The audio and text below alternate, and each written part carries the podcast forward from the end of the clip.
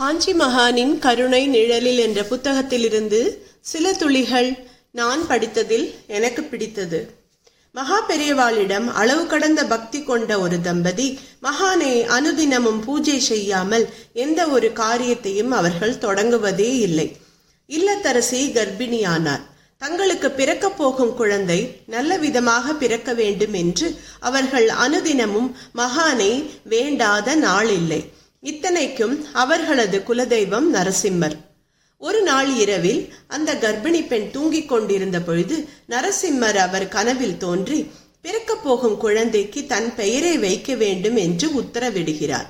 ஆனால் குழந்தையை சுமந்த தாயோ எங்களுக்கு எல்லாமே காஞ்சி மகான்தான் அவரை கேட்டுத்தான் எதையும் செய்ய வேண்டும் என்று வாதம் புரிகிறார்.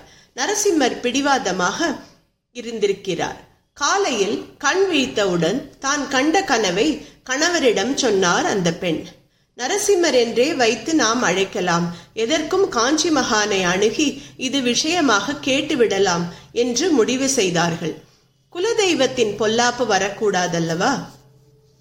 அவர்களுக்கு அழகான ஒரு ஆண் மகவு பிறந்தது. உரிய தினத்தில் எல்லா சடங்குகளும் முடிந்த பிறகு ஒரு நாள் குழந்தையுடன் அவர்கள் மகானின் தரிசனத்துக்காக போனார்கள். மகானிடம் தான் கண்ட கனவை சொல்லி என்ன செய்யலாம்? என்று யோசனை கேட்க மனைவி முடிவு செய்ய. அதனா அதுதான் சரி என்று கணவனும் ஆமோதித்தார். தங்கள் முறை வந்த பொழுது குழந்தையை மகானின் முன்னால் கீழே போட்டார்கள். குழந்தையை பார்த்தவுடன் மகானின் முகத்தில் லேசான குறுநகை பிரகாசம்.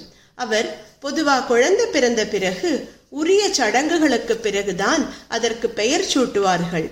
ஆனால் இவன் வயிற்றில் இருக்கும் பெயரை வைத்துக்கொண்டு பிறந்திருக்கிறான் இல்லையா? நரசிம்மா என்று குழந்தையை பார்த்து சொன்னார்.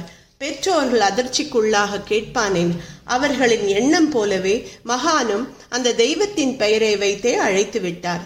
தங்கள் கனவு எண்ணம் எதையுமே சொல்லாமல் மகான் அதே பெயரை சொல்கிறாரே அது எப்படி? தன் பக்தர்களுக்கு இப்படித்தான் மகா பெரியவர் அருள் பாலிக்கிறார். அற்புதங்கள் தொடரும். Please do subscribe and share thank you